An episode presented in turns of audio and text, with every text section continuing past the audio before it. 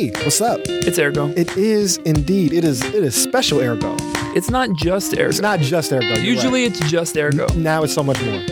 We are so excited today It's happening. to launch our BYP Spotlight series here at Ergo. For those who don't know what we do normally, we showcase the folks reshaping the culture of Chicago for the more equitable and creative. But that's old news right now. Yeah, yeah. You should already know that by now. And if not, go get into it. Uh, but if you listen back, maybe about 10, 15 episodes ago from now, we had Cathy Cohen on, who's the founder of Black Youth Project, uh, which is an online publication uh, of different writers, thinkers, activists, culture makers, driven by young black people addressing the needs and concerns of young black people. So what we've done with them is partnered to create a spotlight here at Ergo, where we've together curated a list of 12 people who should be in the conversation in the archive and people whose work lines up with the intentions and legacies that BYP is creating and upholding. Also, not only are we doing these new episodes, we're creating a spotlight where you can go back and listen to about 30 or so of our episodes from our archive that we feel fit into this spotlight that we are building. So please check out this new, very sexy, I'm gonna call it that, sexy Ergo BYP Spotlight. We are uh, joined in this first episode by guest Barbara Ransby, as well as a special guest co host, Tribble, who was with us for the live show a few weeks ago. We had all these plans with Tribs, who's a you know a friend and a, a heck of a radio personality. We were gonna do a year of interviews mm-hmm. together as part of this, and then unfortunately, Tribble has moved on to a better place. She is in Los Angeles. Yeah, objectively, just a, a better, better place. place. We are super Chicago centric here on the show. And subjectively, I love Chicago, but just as an environment for the human body to be, the weather, the hills, that's enough. Yeah, that's a that's a good move. some flowers out there. So I'm happy for Tribs. I'm excited for this uh, this jump that she's Yes. made. We're gonna miss having her for the BYP spotlight and miss having her in Chicago, but at least y'all get one Mm-hmm. one strong BYP spotlight episode.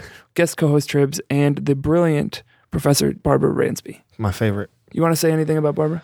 Uh, it's really hard to to articulate or, or, or give language to how important Barbara Ransby is to me and to our world. Um, she is a, a movement leader, mentor, often like a, a, a maternal figure who uh, truly lives and leads by example um, and connects us to our history and to the world in ways that would not be possible, I think, for, for particularly local iterations of movement and liberation struggle. So I am always in honor and and respect to, to the one and only Dr. Barbara Ransby, aka the RZA of all of this. so let's get to our BYP spotlight episode with Barbara Ransby.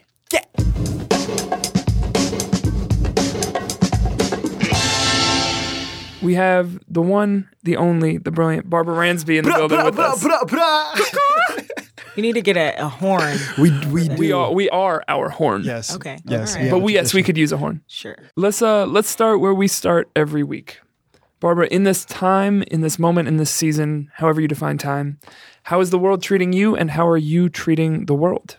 Wow, that's a big question. Mm-hmm. I don't know how the world the world's treating me in a lot of different ways. You know, I get up, I read the newspaper, I have my triple espresso. You know, I look out at the lake, and hmm. it, you know, the it, nature seems calm and predictable despite the madness that's going on beneath the surface, right? Hmm. So I think you know, there's always something to be furious about coming out of the White House um, and mm-hmm. other places and the the level of suffering that our people are experiencing here and all over the world just you know breaks my heart.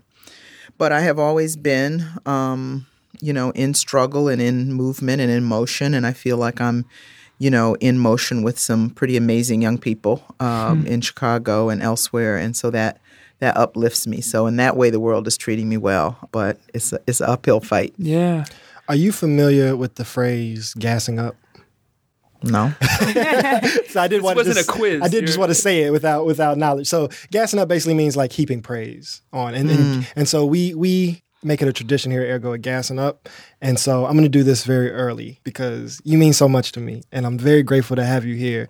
Uh, and I just want people to like understand the significance of how you operate in the world. Uh, and I think you know what you make possible when you say like the young people that you're invigorated by, the support and the guidance and the grounding that you provide with your presence, with your spirit, with your work. Um, and for me personally, Barbara. You have poured in so much love um, and strengthened me to be able to continue doing stuff that feels so treacherous, and I, and I feel really grounded and rooted um, and responsible because of my relationship to you. So I just want to thank you Well, thank for you. being That's- you and all that you do. I would have come sooner if I knew. You know? all that love was coming my way. That's This is very, how we do it up here. It's up tough to capture That's- that in like an interview request, though. you know, you kind of got to be in the very room. kind of you. So- Yeah, so- well, the mutual, you know, feelings mutual. Can we get mm. some context around Yeah. what your relationship is? Like what mm. brought you to all this love? Because on paper, I could say, okay, that makes sense. But it sounds like you definitely have a personal relationship that has uh, built the gas that you just spilleth over. I've made some meals for him and his crew. Mhm. She invites me We've over been- her house. We've been in a lot of meetings together. I try to show up when you ask me, and you always show up when I ask you. So I think that's that's the that's the Mm-hmm, Yeah, I- foundation. so so for me, I mean, one, uh, I, I think Barbara, like in the big picture, has made my connection to the Black liberation tradition tangible. Right, like it's one thing to get passed down a book or to know a documentary or like to revamp a slogan, but she has physically and literally connected me to people. And I met Angela Davis through her. Uh, Wow. You know, So she's Oscar inspired Yeah, your motion. yeah, but also has taught and and facilitates. So I, I you know I kind of get to sit beside her at the table and see how she she works and flows. And she's also I, I feel like this bothers you, but you also have like a a matronly maternal presence. And yet, Oh, you- you- the, the, the look of panic. well, maternal's okay. Matronly. what's the difference? Sounds a What- little- what- what- what- well, I think don't you think a matronly is kind of like prudish and uptight, and maternal is just like your ma. okay, yeah, that's so what I ma- mean. Matriarchal. Matriarch, maternal, maternal. Let's just maternal is what I mean. Yeah. let's leave it there. So, I mean, that's an interesting area of discussion, right? let's this whole question. I mean, there was an article recently about um, black women being referred to as auntie. Did Yeah. you see that in the No, I didn't.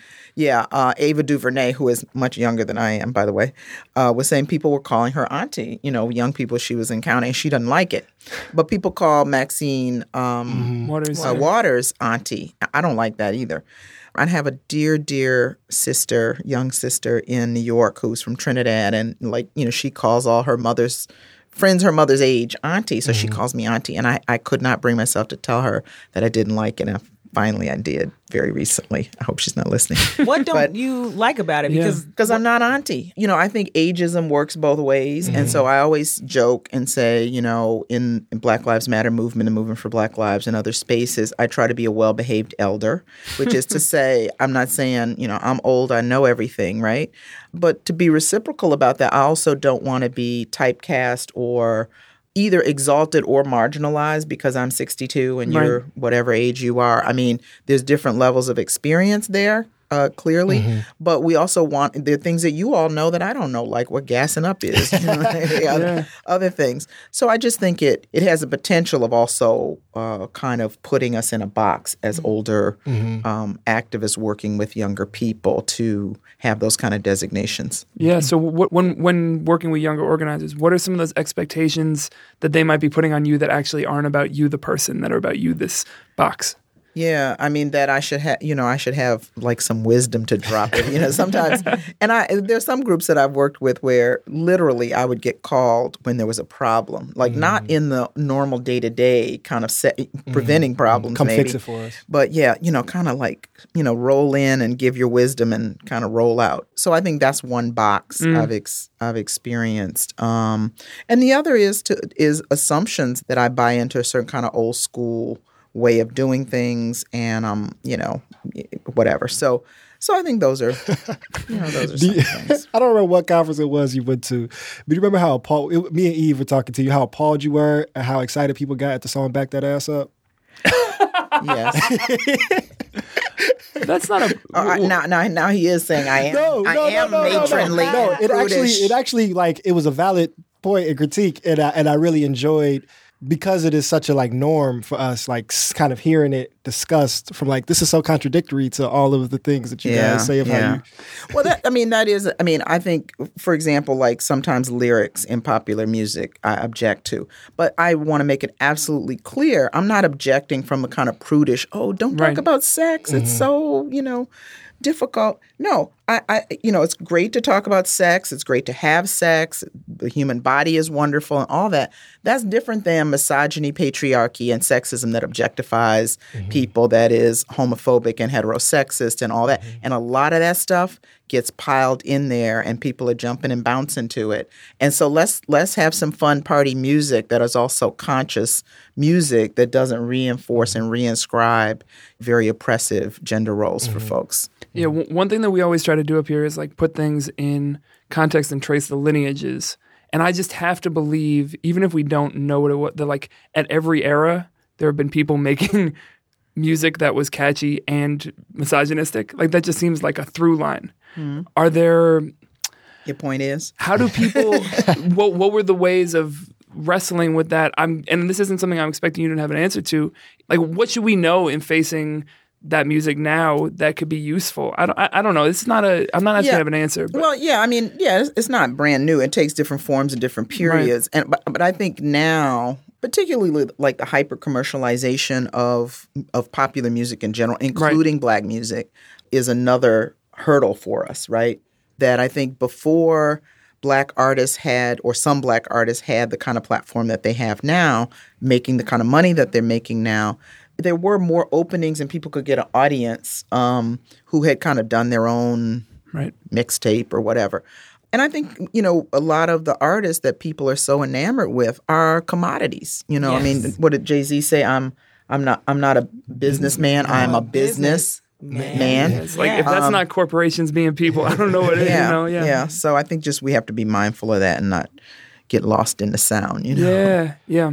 So let, let's zoom out a little bit. Dave and I were talking a little bit before you got here about you know beyond this role, all some of the the many roles that you've served and the many people you've been in relationship with, and, and what we were talking about specifically was for us becoming politicized in the moment where we became politicized. There, w- there was kind of this assumption, even if it wasn't really true, of this blind spot between.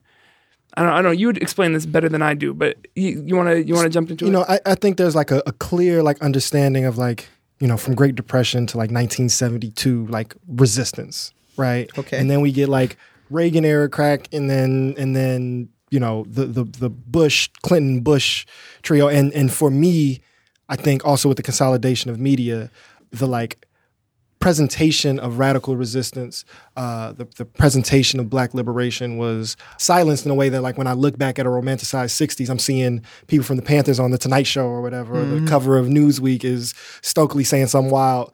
And that just felt so erased and so evaporated. I had to like reclaim and refind it.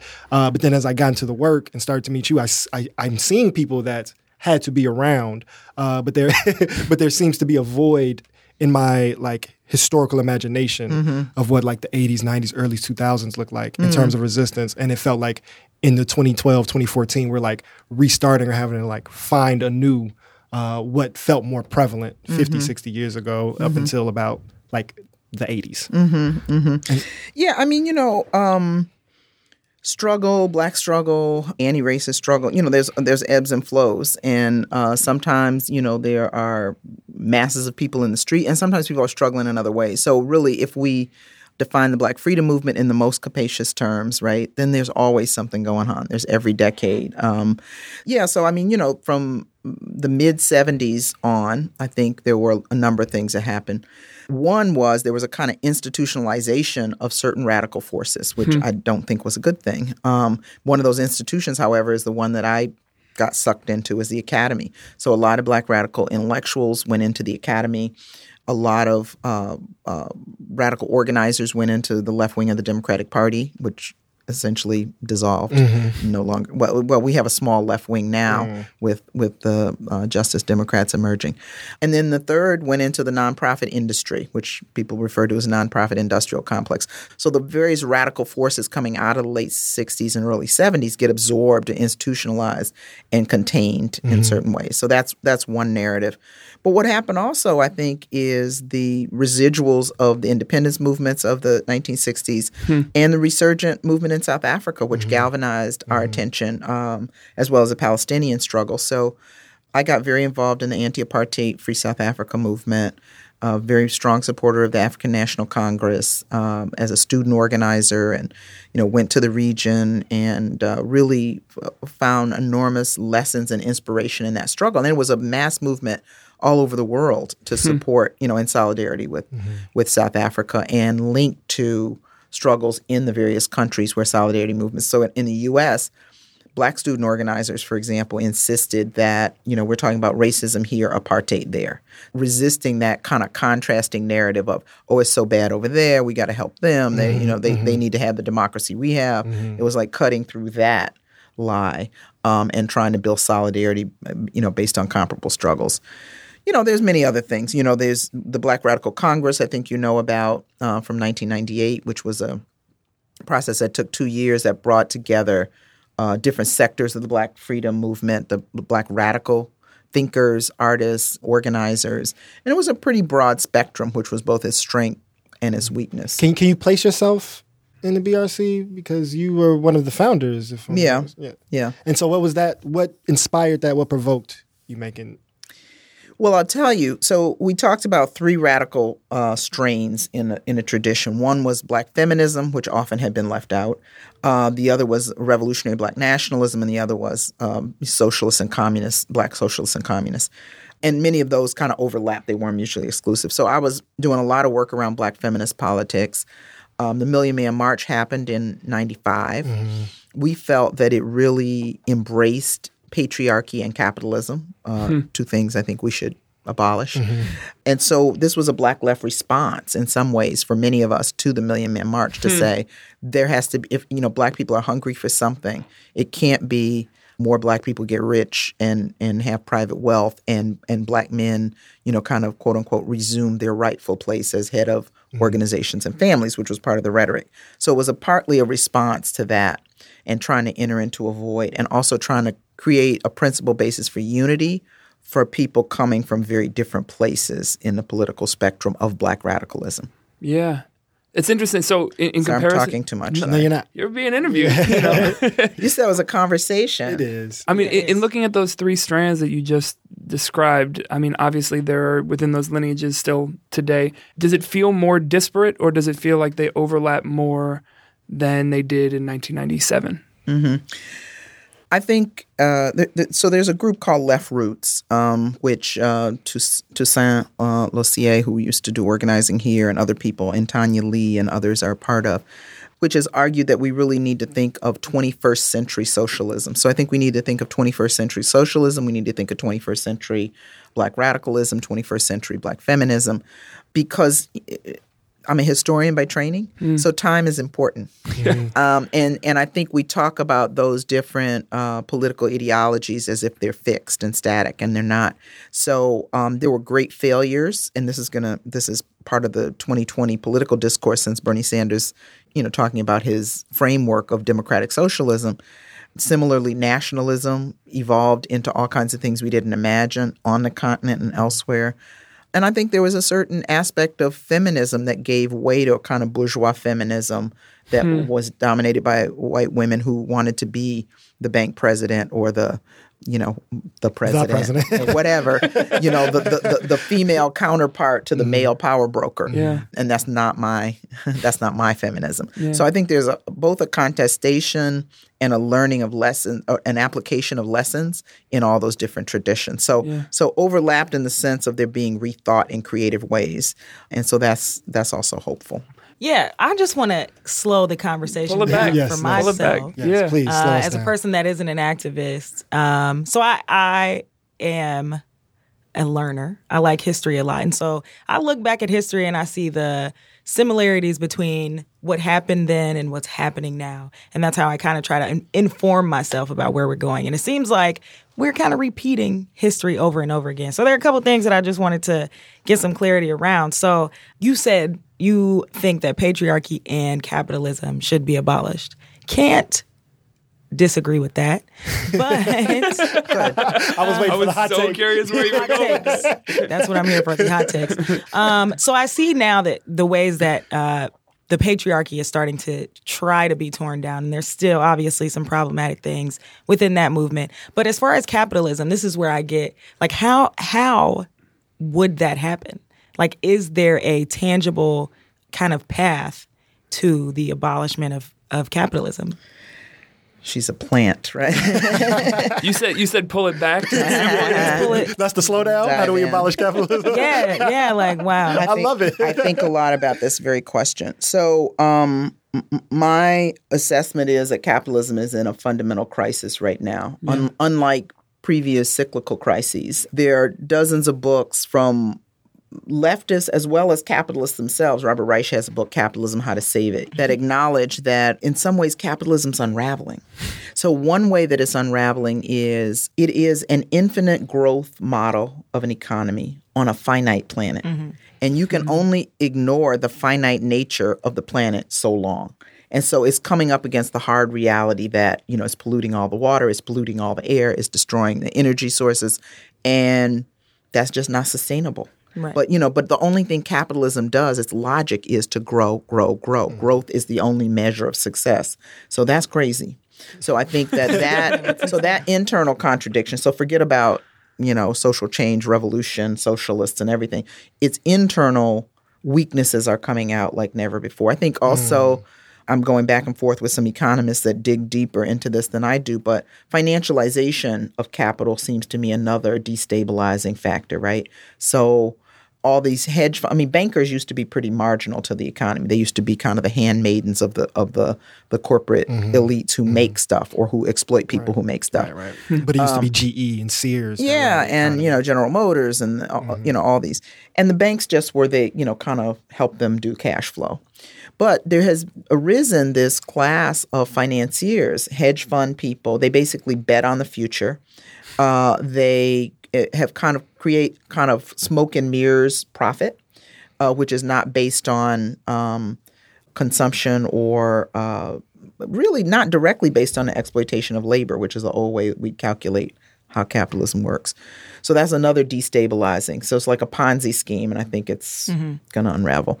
And the other is robotization. And one of the, I forget the Asian American guy who's running for president. Andrew Yang. Yeah. Yeah.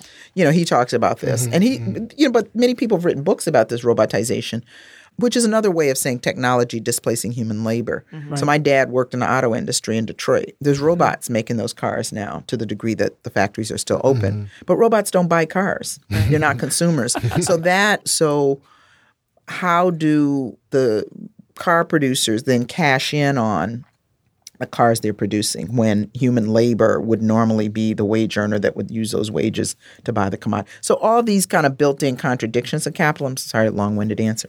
This is great. This is perfect. So those things, I think, I think we have to first like look at that to ask how will we change capitalism because it's not just to demand capitalism's unfair. Change it. I think Right. it is increasingly unsustainable, um, and it's unsustainable and incompatible with you know kind of bourgeois, well with the earth, but also with bourgeois democracy because people are going to demand rights and resources, right? And so if the capitalists have to constantly hoard more of that to mm-hmm. survive, and they mm-hmm. have to constantly do things that are jeopardizing people's lives, that is a, you can't let people make decisions then because people are going to vote against the interests of of the capitalists. And I, you know, and of course, you know, everybody talks about enormous wealth disparity. That is just growing, and it's just increasingly obscene. Right. Mm-hmm. You know, the fact that there are people who have net worth that is greater than the GDP of certain small countries. as just obscene. And it, what it means, I mean, one more thing. This is, I mean, you're like, No, we're in no, it. no, no, don't invite her back. No, no, I've got to We're follow actually absolutely going to. Anyway, back. but, but here's the thing. We What think you about- don't know is this is what we've been doing, but less eloquently for the last three years. so thank you for making it clear. But here's the thing to think about too in that there are the obscenity of kind of just excess wealth. You can just buy so many boats and diamonds and da da da da. But it's really beyond that. You know, Bill Gates or, you know, one of these billionaires, they decide, you know, what diseases will get research funded, mm-hmm. right? Mm-hmm. You know, if they have a kid that has diabetes, all of a sudden there are a million studies that can be done on diabetes, which will affect millions of people. If their kid gets a rare disease and they decide, well, this is the disease I want to fund and find a cure for, they can do that. Mm-hmm. You get invited as a commencement speaker and you decide there's no more student debt among the 2019 Morehouse graduating class. I mean, it's an arbitrary individual decision that has large scale, vast consequences for people. One person shouldn't, and, and a handful of people shouldn't have that kind of power. And that's what excess wealth is. It's not just indulgence, it's power to decide life and death. Okay, so what do you think about the 2020 presidential uh, hopefuls? Namely, Dun, da, da. that's good. That's good reaction. Uh, namely, Elizabeth Warren, Bernie Sanders, who talk a lot about excess wealth and what Yeah. to do with that money. Yeah. I would personally love for Elizabeth Warren to go ahead and be elected so I can get this student debt wiped out. Yeah. Well, Bernie's on that too. Yeah. Yeah. But The one percent, the one percent. I'm, I'm working on my Bernie impression. I'll have it ready by 2020. He, he better get nominated. just we like got we got we got to talk about the one we gotta we gotta The one talk. percent That's excellent. It's killing us. That's very good. The hands were perfect too. well, sorry, it's no television. uh, so what do you think about that? Because it seems like though from what I understand from your explanation, it seems like they are working to kind of work on that destabilization of capitalism. Do you mm. think it will work? Do you think they have good ideas? Or will the 1% intercede and make sure that doesn't happen? It's up to us. We are the many, they are the few. But um, yeah, I mean, I'm excited about a lot of things that both Bernie Sanders and Elizabeth Warren say, you know, in terms of critiquing the excesses of capitalism. They are slightly different. Um, and Elizabeth Warren, when asked, is she a socialist? And I, I just can't believe, you know, socialism is in the parlance Right. of, you know, uh, polit- mainstream political pundits now, you know, to say. Yeah. So, um, but she says, you know, she wants to reform capitalism. And there are a whole number of people, uh, liberal economists, who say, you know, we want to make capitalism more humane, more benevolent, so forth and so on. Again, I think its own fundamental contradictions there. But I also think, and I say this humbly, as somebody when I was 17, I thought I knew exact, you know, I'm not being ageist. Yeah, Some I'm 17s with may you. know this, but I thought I You're being knew you this knowledgeable. and didn't You're youist. you know, I was like, you know, I know what we need to change things. The revolution is coming. It's going to all change. And I thought it was going to change. But like by now, it would totally be different. what was your 17 year old answer to what we needed? Oh, I thought we needed um, a complete revolutionary change. And I had kind of had the idea it would be an event like, you know, people would march in the streets and, you know, Some good old Russian the- Revolution. the storming the Bastille or something. but anyway, uh, so I think a lot of Warren's um, ideas and Bernie Sanders' ideas are very hopeful. They are radical ideas. I mean, Bernie founded a group called Our Revolution. I think there are some things that worry me about both of them. Um, I think Bernie has moved on the question of race. I think he doesn't fully get the articulation of white supremacy and capitalism. Um, and you know, Elizabeth Warren was a Republican uh, for the first forty some years of her life, so or you know, from her adulthood until she was in her mid forties. So I kind of wonder what that flip was about. Yeah, she. I heard her on the Breakfast Club actually, Oh, which. I feel like her answers were just catered toward her audience. Like we're not that stupid. You're a presidential hopeful. You're saying what people want to hear, right? Um, but she said she. Her parents were Republican, and she really wasn't into politics, and she didn't realize, you know, how deep it was. Yeah, and, it was a long that's time after she left her parents' house. yeah, and so when you say forty years, I'm like, wait a minute. I would love to see what the dynamic was before they went on the air at the breakfast. Just they're just like sitting there waiting to press record. Just a funny, just like uh, I'm so over. what's the I'm so history- over all of them. What's the history of the bre- breakfast? I only knew about it when Marc Lamont Hill went on. Yeah. What's the? I mean, They've been on the air for like nine years. yeah, they have a they, big they- following? They were they were one of the first, if not the first, like black media publications to like master YouTube. So So- they were the morning show on the like second highest rated black music station in, in New York City. Okay. So Hot 97 was first. They had a morning show, and in competition with that, Power 105 built the Breakfast Club just as like a morning syndicated show. They started mm-hmm. recording it. It went nationally syndicated, and then what they started doing that, like what Damon was saying, was doing these not live on the radio, but set up in the studio like a radio show, kind of like this, long form interviews with uh, everyone basically. and it like kind of uh, broke some of the mold. There's like the Charlemagne figure who's really like complicated because he's uh, not as smart as he thinks he is, but not as dumb as he pretends to be. That's so true.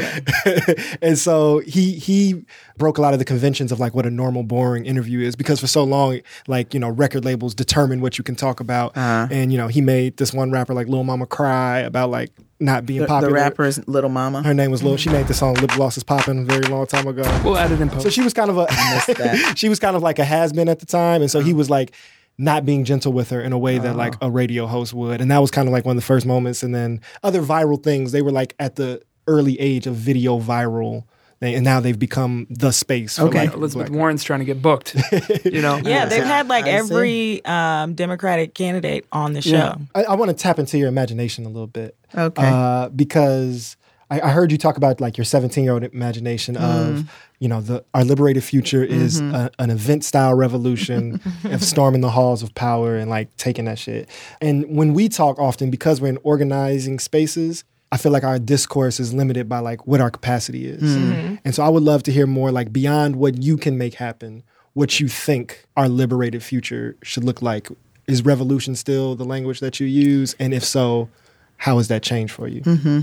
so revolution is kind of talked about as a process and i mm-hmm. you know part of through my work on ella baker you know ella baker said you know the revolution is eternal and that both resonated and is disappointing because you know you want to destiny like when when are we there? When are we there?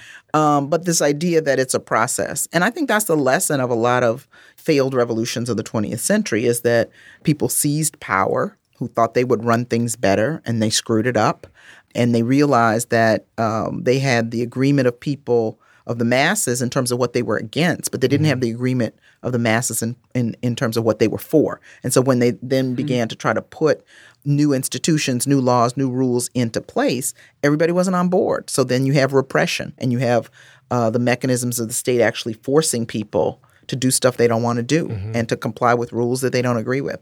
So I do think of revolution and transformation as a process um, uh, rather than an event definitely and that there's many layers to it right? And part of it is you know the cultural work is so important which maybe is why i get impatient when i see like totally vacuous commercial like all that talent could go into helping us tap into you know ideals of freedom um, ideals of, of collective action etc that we have suppressed. But anyway you know i think of a world where people can love who they want to love. People have the basic needs that they need. Everybody is um, has time to create because i think we all have artists within us that um, the nine to fives don't allow us to tap into and that part of doing that puts us in touch with a different part of ourselves and each other that brings out other things. You know i was talking i told you i was talking to eve ewing earlier today and we were talking about reparations and what people want and I said, well, you know, we also have to pause and think of what desires have been curated in us. If you just ask a regular person on the street, what do you want? Well, money. yeah, and, or more things. You know, the menu of options that have been put in front of us, or the ways in which some some ways our our desires have been manufactured and manipulated. Yeah. you know. Um, and so, if we could close our eyes and imagine, like, what would be the most exciting way to be in the world? Um, it probably wouldn't be having 10 pairs of gym shoes and everybody having a, a car, but it might mean um, curating a set of relationships so you're more comfortable in public spaces. Some people want to be in their car because they're afraid of other people or whatever. Somebody will take one of the 12 pairs of gym shoes they have or whatever. So I just think it's a very layered process of, of getting in touch with our humanity in a different way and refashioning how we relate to each other, you know, in a more um, loving, egalitarian way. That is more than a notion, though. I'm very much a materialist in a lot of ways. Define that for people. You know, that I try to base my understanding on the, of the world on what you can see, feel, taste, touch, right? And so that's not to say there's not an imagination that that envisions something that I have not seen Mm-hmm, yet. Mm-hmm. But I try to ground my understanding of where we are with mm-hmm. what I can experience and measure in a sense. Hmm. But so there's a place for materialism and then there's a place for imagining, right? And every, you know, revolutionary is somebody that looks at the world and imagines it as it can be, not the way that it is or was. Mm-hmm. But I think circumstances will force us to go in one direction or another as a world but how we go is really important and the the uneven way in which we may go. And this is also the lesson of revolutions of the 20th century. One country tries to go down a different path and all the other predatory imperialist countries lob on and punish them. And hmm. so either they suffer you know or they get you know fall back in line. Hmm. So the whole world is not going to change at the same pace at the same moment in the same way and so, what happens to those in the forefront of that kind of change? You know, what price will they pay? Communities, countries, etc. Um, and how do we, in some way, placate that? And I think solidarity movements are key. When the United States attempts to invade or um, embargo or punish those countries, like say Cuba, for example, that have tried to plow a different path, then it's our job in this country to protect the autonomy and self determination of people trying to find a different way to live and be in the world. And hmm. we've done that with varying degrees of success. Yeah, to that point, are there historical moments or events that you think have been particularly impactful or just reveal certain lessons or truths that we don't talk about enough, that are still living in the memory of some that haven't been made into the history that we should all be learning? Mm-hmm. Well, even, I mean, this is, you talked about the early 2000s too. So into the early 21st century, I think a Yeah. big, big lesson was in the Arab Spring, the so called Arab Spring. Uh, so in Egypt, for example, dear friend and comrade, colleague, uh, was a lawyer, human rights lawyer in Egypt, and very close to that that struggle. You know, people went into Tahrir Square, and there was this spectacle of people demanding democracy, demanding an ouster of you know a, a, a strong man, uh, a, a dictator, and they won that. Right, uh, Mubarak was was ousted. Uh, but there was nothing to fill the void. They didn't have a consensus about who comes next, what comes next, who steps into the power. So into that vacuum comes the Muslim Brotherhood initially, and then they're ousted, and then this military. And now many of those beautiful, articulate, passionate young people are either in exile or in jail. So it is a lesson about scenario planning in terms of social change, right? Being prepared to govern if you're prepared to win, um, and really thinking two, three steps ahead when you enter into a situation where you think some kind of transformative change is possible. It's the same, you know, right here with thinking of Trump. I mean, he is antithetical to everything I believe. And I mean, just on, on so many levels. I mean, just a mean spirited, dishonest, egomaniacal, ignorant, you know, proudly ignorant individual. But I also think the way Trump is ousted is is important. And I, you know, he's not going to be around forever. But um, I have come on board with the idea of impeachment. But initially, I was like, okay, so okay, fine, I'm all for him being out of office. But what comes next? Mm-hmm. So is next Pence, who mm-hmm. might be even more methodical and you know mm-hmm. who couldn't have necessarily gotten elected, but is that going to solidify his base in certain kinds of ways Yeah. and make him you know be able to be a martyr? Because he's not really governing; it's just a it's, it's a a train wreck. Right. So is he the demagogue that feels that he's ousted and then has an even bigger podium Right. for all these He disgruntled wants racists? nothing better than to be an underdog. Like that's he thrives. His base responds to like they're coming for me because that's what that's the imagined mm-hmm. fear that they fear is that Yeah. there's someone coming for them. Yeah. And and and 2020 will be interesting too because he's also alluded to the fact that he might not leave office. You know.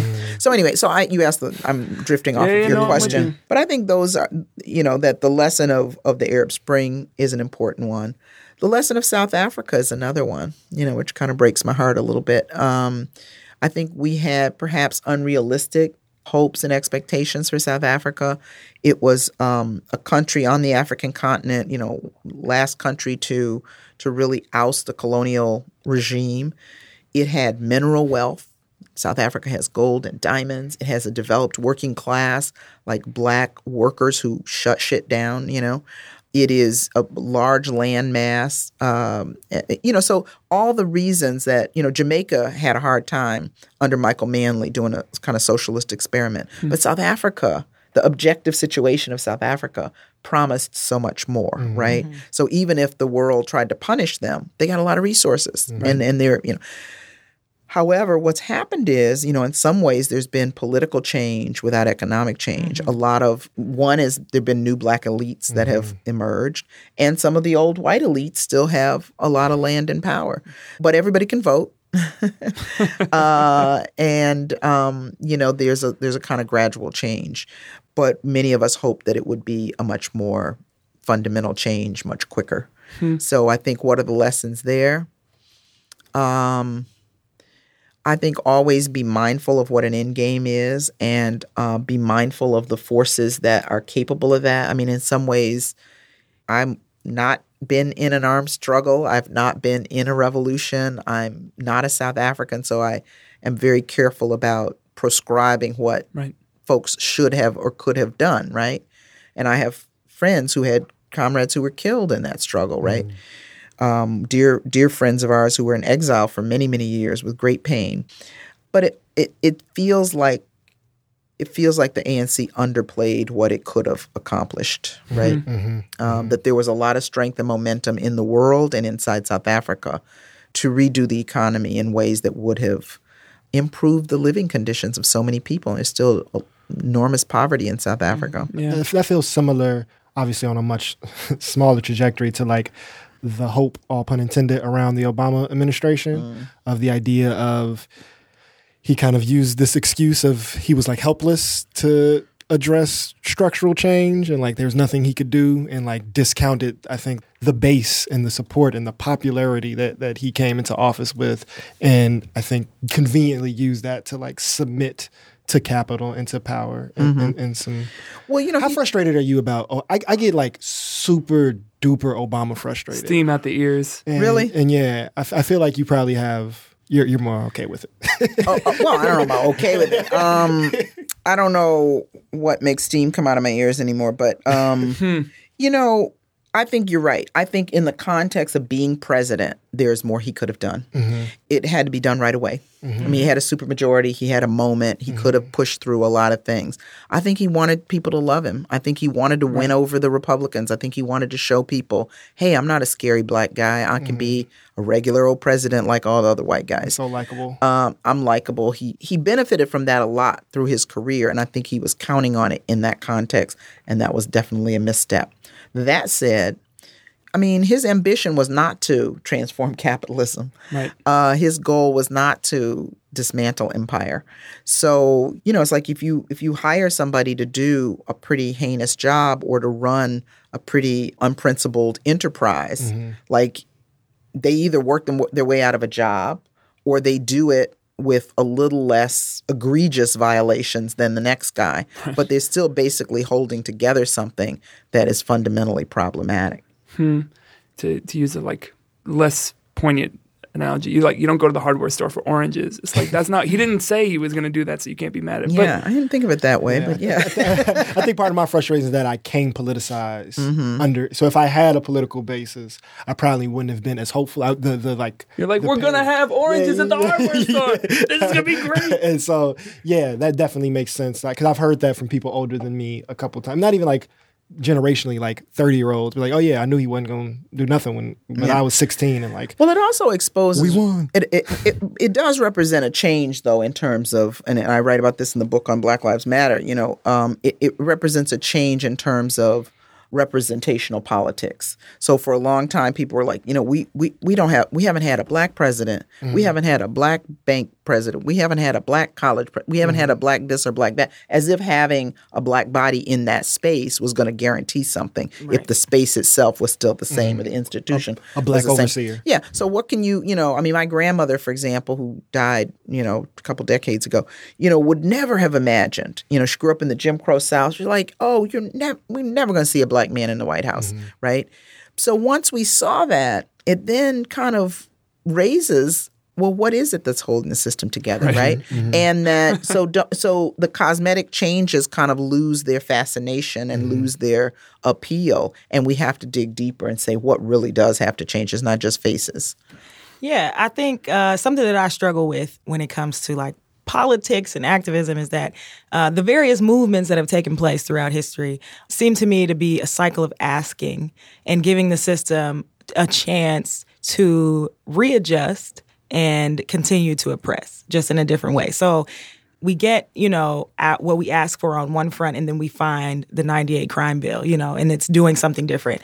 Um, so and like now we're doing this legalization of marijuana so we're getting these convicts uh, released for um, nonviolent drug offenses but then what's going to happen to the white majority that's entering the marijuana market in these cities that where black people do not thrive you know chicago i'm i am not I can't say I'm really looking forward to the legalization of marijuana in Illinois just because of that sheer fact that it's going to drive more and more black people out of the city.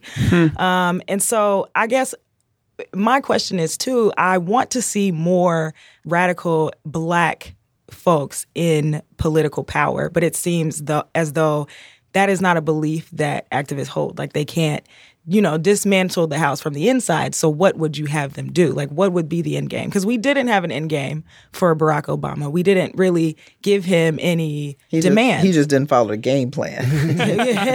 yeah, yeah. Like uh, we all knew, we, you know, what we wanted him to do, and we spent a lot of time again asking for something that we felt like we shouldn't one have to ask for at this point, um, and then it wasn't delivered. So how will revolution happen if what we have, like I like that you use the term materialist. I am now declaring myself a materialist, you know, winning them over. Do you see how you did? because we have this uh, system of democracy in place right now, and if we're not willing to take up arms and and to um, engage in armed struggle and try to overthrow what is now in place, then what what would we do to get there? Um, well, you know, Yeah. we armed struggle is another discussion for another Yeah. time and place. For off the mic, we, Another podcast. anyway, I mean, there are armed struggles, you know, going on in the world, and and um, even warfare. I mean, it, it, in the 20th century, I mean, thinking of warfare today with with nuclear warfare and warfare from a distance. I mean, it, it just just boggles the mind the ways in which violence, mass violence, manifests without even people being on a battlefield together, right? So anyway, that's a whole nother discussion. But I think you know the thing you raise is the question: like, what are the pivot points? What are the mechanisms by which power shifts? Um, I think there's an internal process and an external process. There's a process of people without power demanding the power cede to the demands. Um, and there's there's people who have power who don't always agree. I mean, sometimes we talk about billionaires or we talk about people in in government. Well, there's all contradictions between them. And one thing that's happening now in the electoral arena, the two party system is is I think at a very fragile moment, right? So the the the GOP is internally dealing with a lot of contradictions, despite the fact that they're all smiling and backslapping of Trump. You know, there there is a lot of animus there, and there's some. So we'll see what happens um, after 2020. And in the Democratic Party, I mean, I said before, you know, in the 70s that there wasn't really a left wing of the Democratic Party. I think there is a left, a small left wing of the Democratic Party now with the Justice Democrats, with Ay- Ayanna Pressley, AOC, uh, Rashida Tlaib, and um, Ilhan, my girl Ilhan Omar, who I love. She's doing it. Yeah. I mean, they're break, you know, they are not falling in line and following the rules. So Ella Baker talked about an outsider within strategy. So, you know, I work for university and there there are certain rules that I have to go by, right, if I want to keep my job. On the other hand, there's things that I push against from the inside, you know, of ranking my students in a certain methodical way without considering the bigger picture, putting course material uh, into a syllabus that might not otherwise be there.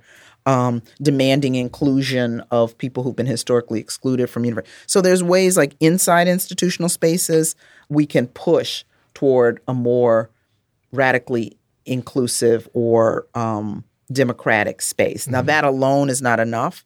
I think we have to work inside, outside, and against And outside means also creating alternatives, Right. Which is what I was talking about before. Like if there's a void, so it's not just about tearing down what's bad. Mm. It's about yeah, well, what would new social relations look like? What would a new educational system look like? What would a new economy look like? Mm. Right. I mean, my economist friends say, you know, you say, yeah, just make it fairer. Well, what does that look like? I mean, how do you how do you deal with trade and distribution and currency and all the complicated levers of an economic system in a fair way? You got to kind of un- understand how it's working in order to you know transform it. So I think there's kind of renegotiating, recalibrating power on all these different levels and in all these different arenas, and uh, you know, it's like a fine tuned machine and it's not and it doesn't it's not an event Right. Yeah. You you you twice mentioned Ella Baker. i did And I think for many people, if not her name, you certainly introduced her legacy to the world and to movement with your book. Uh, What year did uh, Freedom Movement come out? um 2003, i believe 2003. And so you, you've had to now in these last 16 years talk a lot about Ella, but you also evoke her. I'm curious because a lot of people who don't even know I know you talk about how that piece changed their understanding of movement and how they need to participate, right? Like that what she taught us is if we are demanding and want to realize democracy externally, we have to internally have democratic organization and how we function, and certainly challenging the role of patriarchy in movement spaces. Um, and I, from what I've learned about Ella from you and from what you've taught the world about Ella, see you as like, at least in Chicago, as like our Ella Baker. oh my god And I know that's something that you're gonna like be overwhelmed by and be shy and kind of push off. But just personally, The eyebrows went through the roof there. I know you. I know. I know you're not for it. Uh, but just personally, um, in how you try to function in the world now, in terms of addressing and continuing movement, how do you see your role in parallel or in relation to that legacy? Well, you know, thank you for saying that. Um, I see a lot of Ella Bakers actually. That's because if there's only one person that evokes Ella Baker, we're in trouble, right? So I, I see a lot of Ella Bakers. I see older Ella Bakers. I see younger Ella Bakers. You know, when when in organizations, young people step back from that individual ego-driven power and say, you know, make space for somebody else, which you do in spaces um, all the time. You know, I see a little bit of Ella Baker. You know, when people recenter marginalized forces and say, wait a minute, we're talking about prison abolition, but there's no formally incarcerated person in the room. Let's let's change that. Uh, you know, I see a little bit of Ella Baker coming to the fore. And when people try to do what we used to call in Ella's daughter political quilting, connecting mm-hmm. disparate movements, mm-hmm. which the movement for Black Lives is trying to do, the majority is trying to do, the R3 coalition in Chicago is trying to do, Let Us Breathe collective is trying to do in his in its space, you know, stitching together those patches of resistance to create a quilt, right? And and to and to let us also be ourselves at the same time. When I see that, I see I see Ella Baker. So, you know, I think she is very present. I think there's always challenges and contradictions to to live your life fully in what you believe because the world is working against us on overtime. But I see a lot of a lot of her. And it's interesting, you know, because she lived very modestly. She didn't write a big tome. And part of my book was to also say when we think about theory, and we think about intellectuals, it's not just people that write books. It's people mm. who live and and and they live theory in the way they carry themselves and practice in the world. So she was mm. consistent in who she allied with and what she fought on, how she fought. I mean, you just look at decade after decade. There's a theory, there's a worldview there, mm-hmm. you know, that we can learn from. So so figuring out how to learn from people like her who aren't writing books about what we should learn from them um, is is an important challenge. How do you think about that consistency that you just described of like at each step of the way, like whether it, it's stated externally or not? Like I know who I am, I know what I value, I know how I want this world to be moving toward. And then, of course, there are moments where those are in contradiction or just it doesn't work out that way. How have you come to terms, or, or how do you balance that, those contradictions for mm-hmm. even beyond the external work? Just for you, how do you carry those? Mm-hmm. Because it's something I think we all struggle with. We all do. I mean, I think, yeah, to try to be honest with ourselves and to put yourself in community with people who will keep you honest. Because, Yeah. you know, you you sit with yourself long enough, you can talk yourself into it.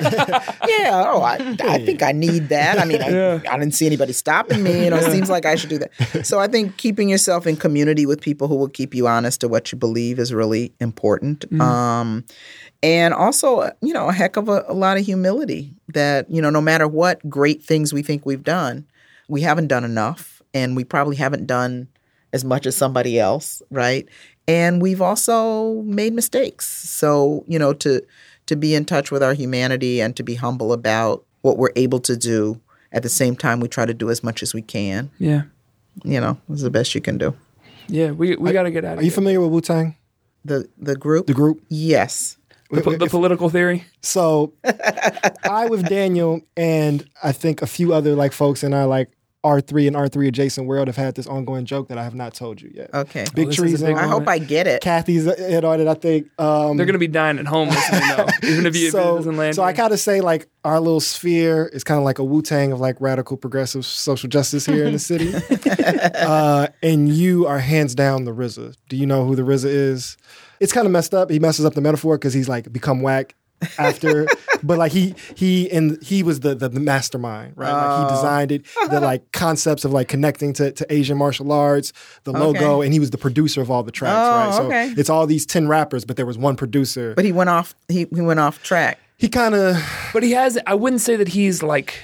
You It's know, not- He's not at the. He's not at the White House right now. He's Yeah, just yeah. like not as great. It's not completely. that's not- it's not you know, completely irredeemable. We're gonna we're gonna end the analogy at like 1999. in '99, yeah, yeah, '90s, '90s RZA. Okay, uh, but right. but he brings people together, right? Like they can't get an album done unless RZA makes the call, and if RZA makes the call, an album gets done. All right. And so you like I'm bring making us to the table, and you chef us up. They uh Okay. they, they do a lot of martial arts sound effects, and we don't have. have. I'm gonna put some in in post. Okay. Okay. All right. All right, we got to get you I'll out of here that. because we, we value your time. So we're gonna all check out. Well, thank you. This has been fun. I didn't know quite what to expect when Yeah. I came, but it's been was- it was lovely quick. talking Well, to ne- you. neither did we. Yeah, yeah, Yeah. neither did we, and, and we, we really we want to make this happen again. We've had Okay. a couple follow up conversations. I think you would would certainly be somebody we would, we would definitely want to continue. So with. let's do one word checkouts. One One word. word, not an adjective. Something on your mind. What are you feeling? I right always now? cheat. I'm not going to do one word. Angst. Can you Say more. Go ahead. Okay. Uh, honestly, Yeah. armpits at this point. It is warm in here. Yeah, little dude, toasty. I've been, you know, just offensive all day. what, what about you? Um, Toe dip. Mm, mm-hmm. Hmm. Mm-hmm. Hmm. I was gonna say like gratitude and appetizer. Mm, this feels like this feels like an entry into A grapatizer. We got out of Well, my, my angst didn't have to do with y'all. Yes, We've been known work, to elicit angst. I'm comfortable all with the that. work, work that needs to be done. Thank you so much for coming through and Thank chopping it up with us. How can uh, folks find you and your work in the ways you would like to be found?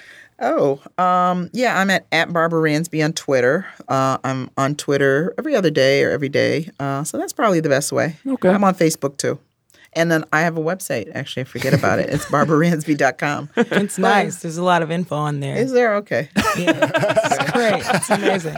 Regular I love how, apparently. how many people don't know what's on their website. I don't remember. a lot of people feel that same way about their own website. We got to go check what's on Ergo Radio. I'm at Ergo Kiss, Damon underscore AF. I'm at Tribs the Cool. and we'll be back next week with another person reshaping the culture of our city for the more equitable and creative. Much love to the people. Peace. Hey, Dame. What's up, Kiss? I want you to meet my friend Miriam here. Hey, Miriam. Nice to meet you. Nice to meet you too. Miriam is my oldest friend in the world, The whole world. and she is a devoted podcast listener. Are you? I am. Oh, well, that's love. I don't even just, I don't mean our pod, I just mean podcasts in general. Okay. I love podcasts. How, how do you usually find your podcast? What do you listen to them on? The iTunes app. Yeah, mm. I know. Very basic. You're not thrilled with it? It isn't the best. Well, the good news is we actually have a recommendation for you. Oh yeah. Well, Ergo is sponsored by Overcast. It's an independent podcast app that embraces the open world of podcasting instead of locking it down. Man, it's for the people.